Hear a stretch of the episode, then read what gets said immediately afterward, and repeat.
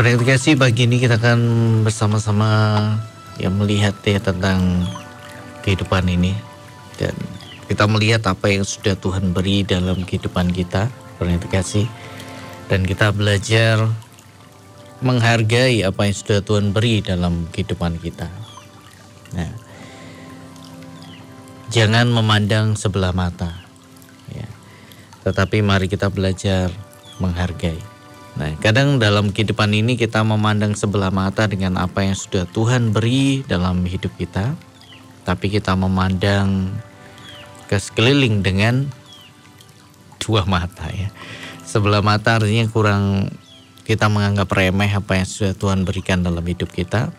Tapi ketika kita melihat uh, apa yang Tuhan beri buat orang lain, mata kita seolah-olah memandang dengan dua mata ya, tidak lagi sebelah mata tapi dua mata. Kita melihat bahwa wow, luar biasa apa yang Tuhan beri buat kehidupan mereka. Nah, sih sudah waktunya kita ini tidak memandang sebelah mata pada apa yang Tuhan beri dalam hidup kita. Nah, dalam kejadian 25 ayat 34b di situ diceritakan uh, tentang Esau yang memandang ringan hak kesulungannya. Dan akhirnya karena dia memandang ringan hak kesulungan, eh, di akhir dari kisah kehidupannya pendengar kasih, eh, dia menjadi seorang yang kehilangan hak kesulungan itu benar-benar yang dia pandang ringan. Dan setelah apa yang dipandang ringan itu hilang, barulah dia menangis ya Perlulah dia menangis, perlulah dia menyadari betapa berharganya hak kesulungan itu. Nah, hak kesulungan ini adalah hak untuk mendapatkan berkat ya. Hak untuk mendapatkan bagian yang lebih banyak. Berarti kasih. Nah, dalam hidup ini apa yang kita mulai pandang ringan? Nah, kita selalu memandang di luar dengan uh, begitu luar biasa, kita kagum.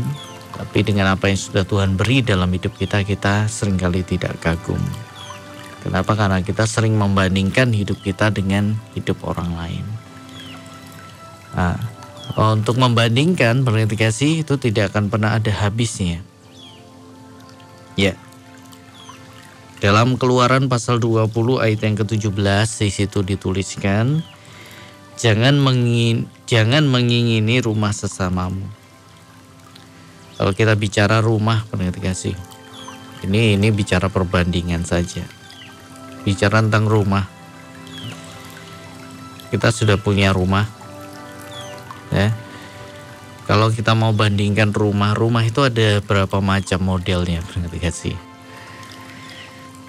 Rumah itu kalau anda perhatikan ya, dari satu perumahan ke perumahan yang lain bentuknya sudah beda.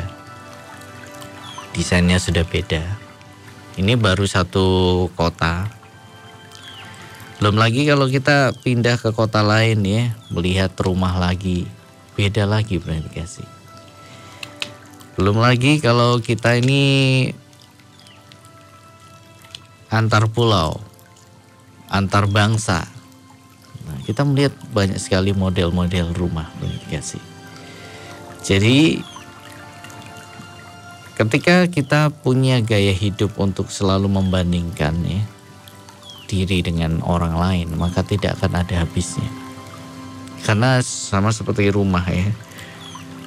Ya, modelnya ada banyak kasih. Nah, nah, ketika kita punya gaya hidup membandingkan, kita jadi orang yang sulit untuk bisa melihat kepada apa yang sudah kita punya dan menghargainya. Nah, jangan mengingini istrinya. Nah, ini sangat-sangat dilarang benar kasih. Jangan mengingini istrinya. Jangan mengingini istri orang lain. Ya. Untuk menjadi milikmu. Ya, karena itu hal yang sangat dilarang ya kan? Kenapa mengingini istri orang lain? Ya karena mulai membandingkan ya. Mulai membandingkan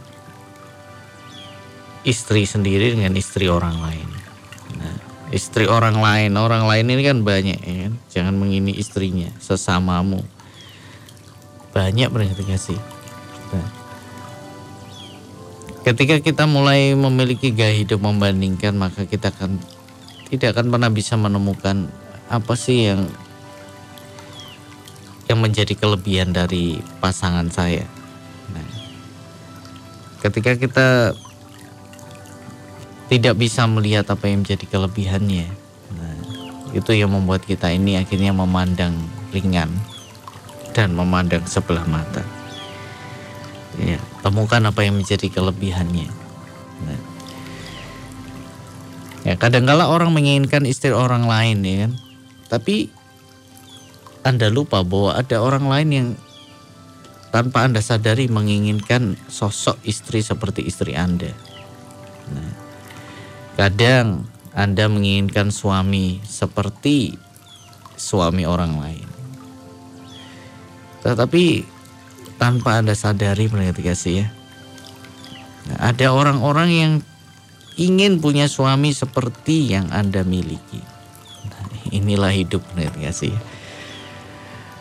Kadang kalau kita ingin sesuatu ya, misalkan rumah tadi. Tapi tahukah Anda bahwa ada orang yang ingin punya rumah seperti rumah yang sedang Anda tinggali saat ini? Ya, jangan mengingini hambanya laki-laki, hambanya perempuan, lembunya atau keledainya atau apa pun yang dipunyai sesamamu. Kalau semua itu mendorong untuk berbuat jahat kepada sesama, keinginan-keinginan itu dengan kasih ya, harus diatasi. Nah. Ada satu kata-kata yang indah ya, belajarlah untuk menghargai kepunyaanmu sebab selalu ada seseorang di luar sana yang sangat berharap dapat memilikinya seperti dirimu. Nah ini. Belajarlah untuk menghargai kepunyaanmu. Apa yang Tuhan beri, apa pun yang sudah Tuhan beri dalam hidupmu, hidup saudara dan saya, mari kita belajar menghargainya. Sebab selalu ada seorang di luar sana yang sangat berharap dapat memilikinya seperti dirimu.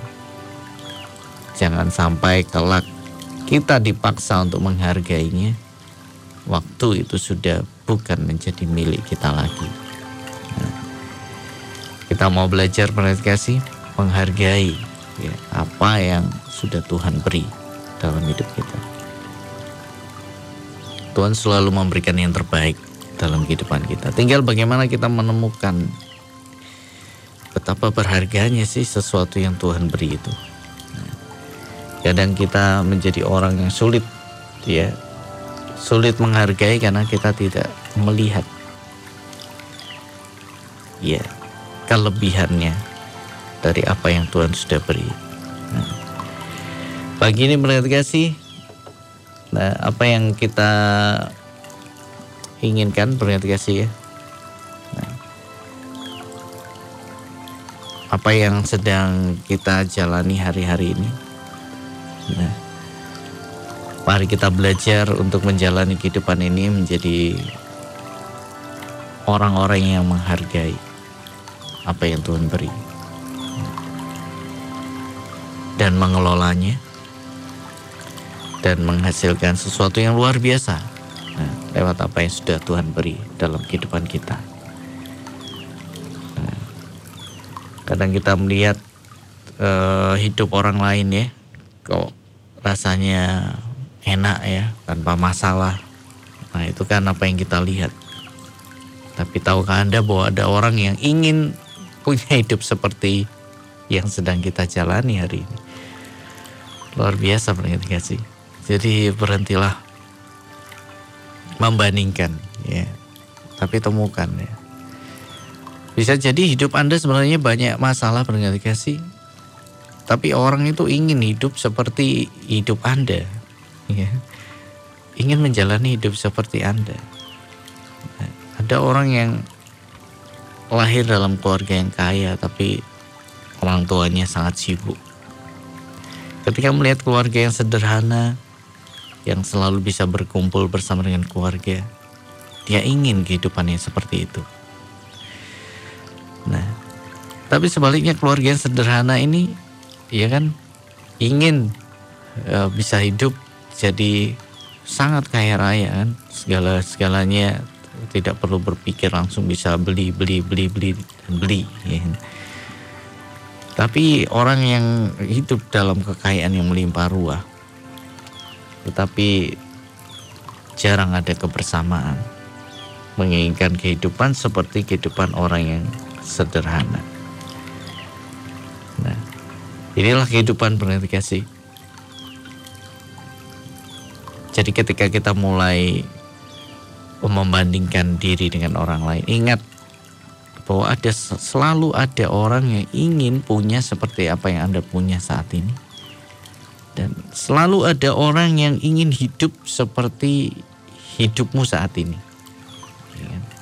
Karena itu mari kita menghargai apa yang sudah Tuhan beri dalam kehidupan kita.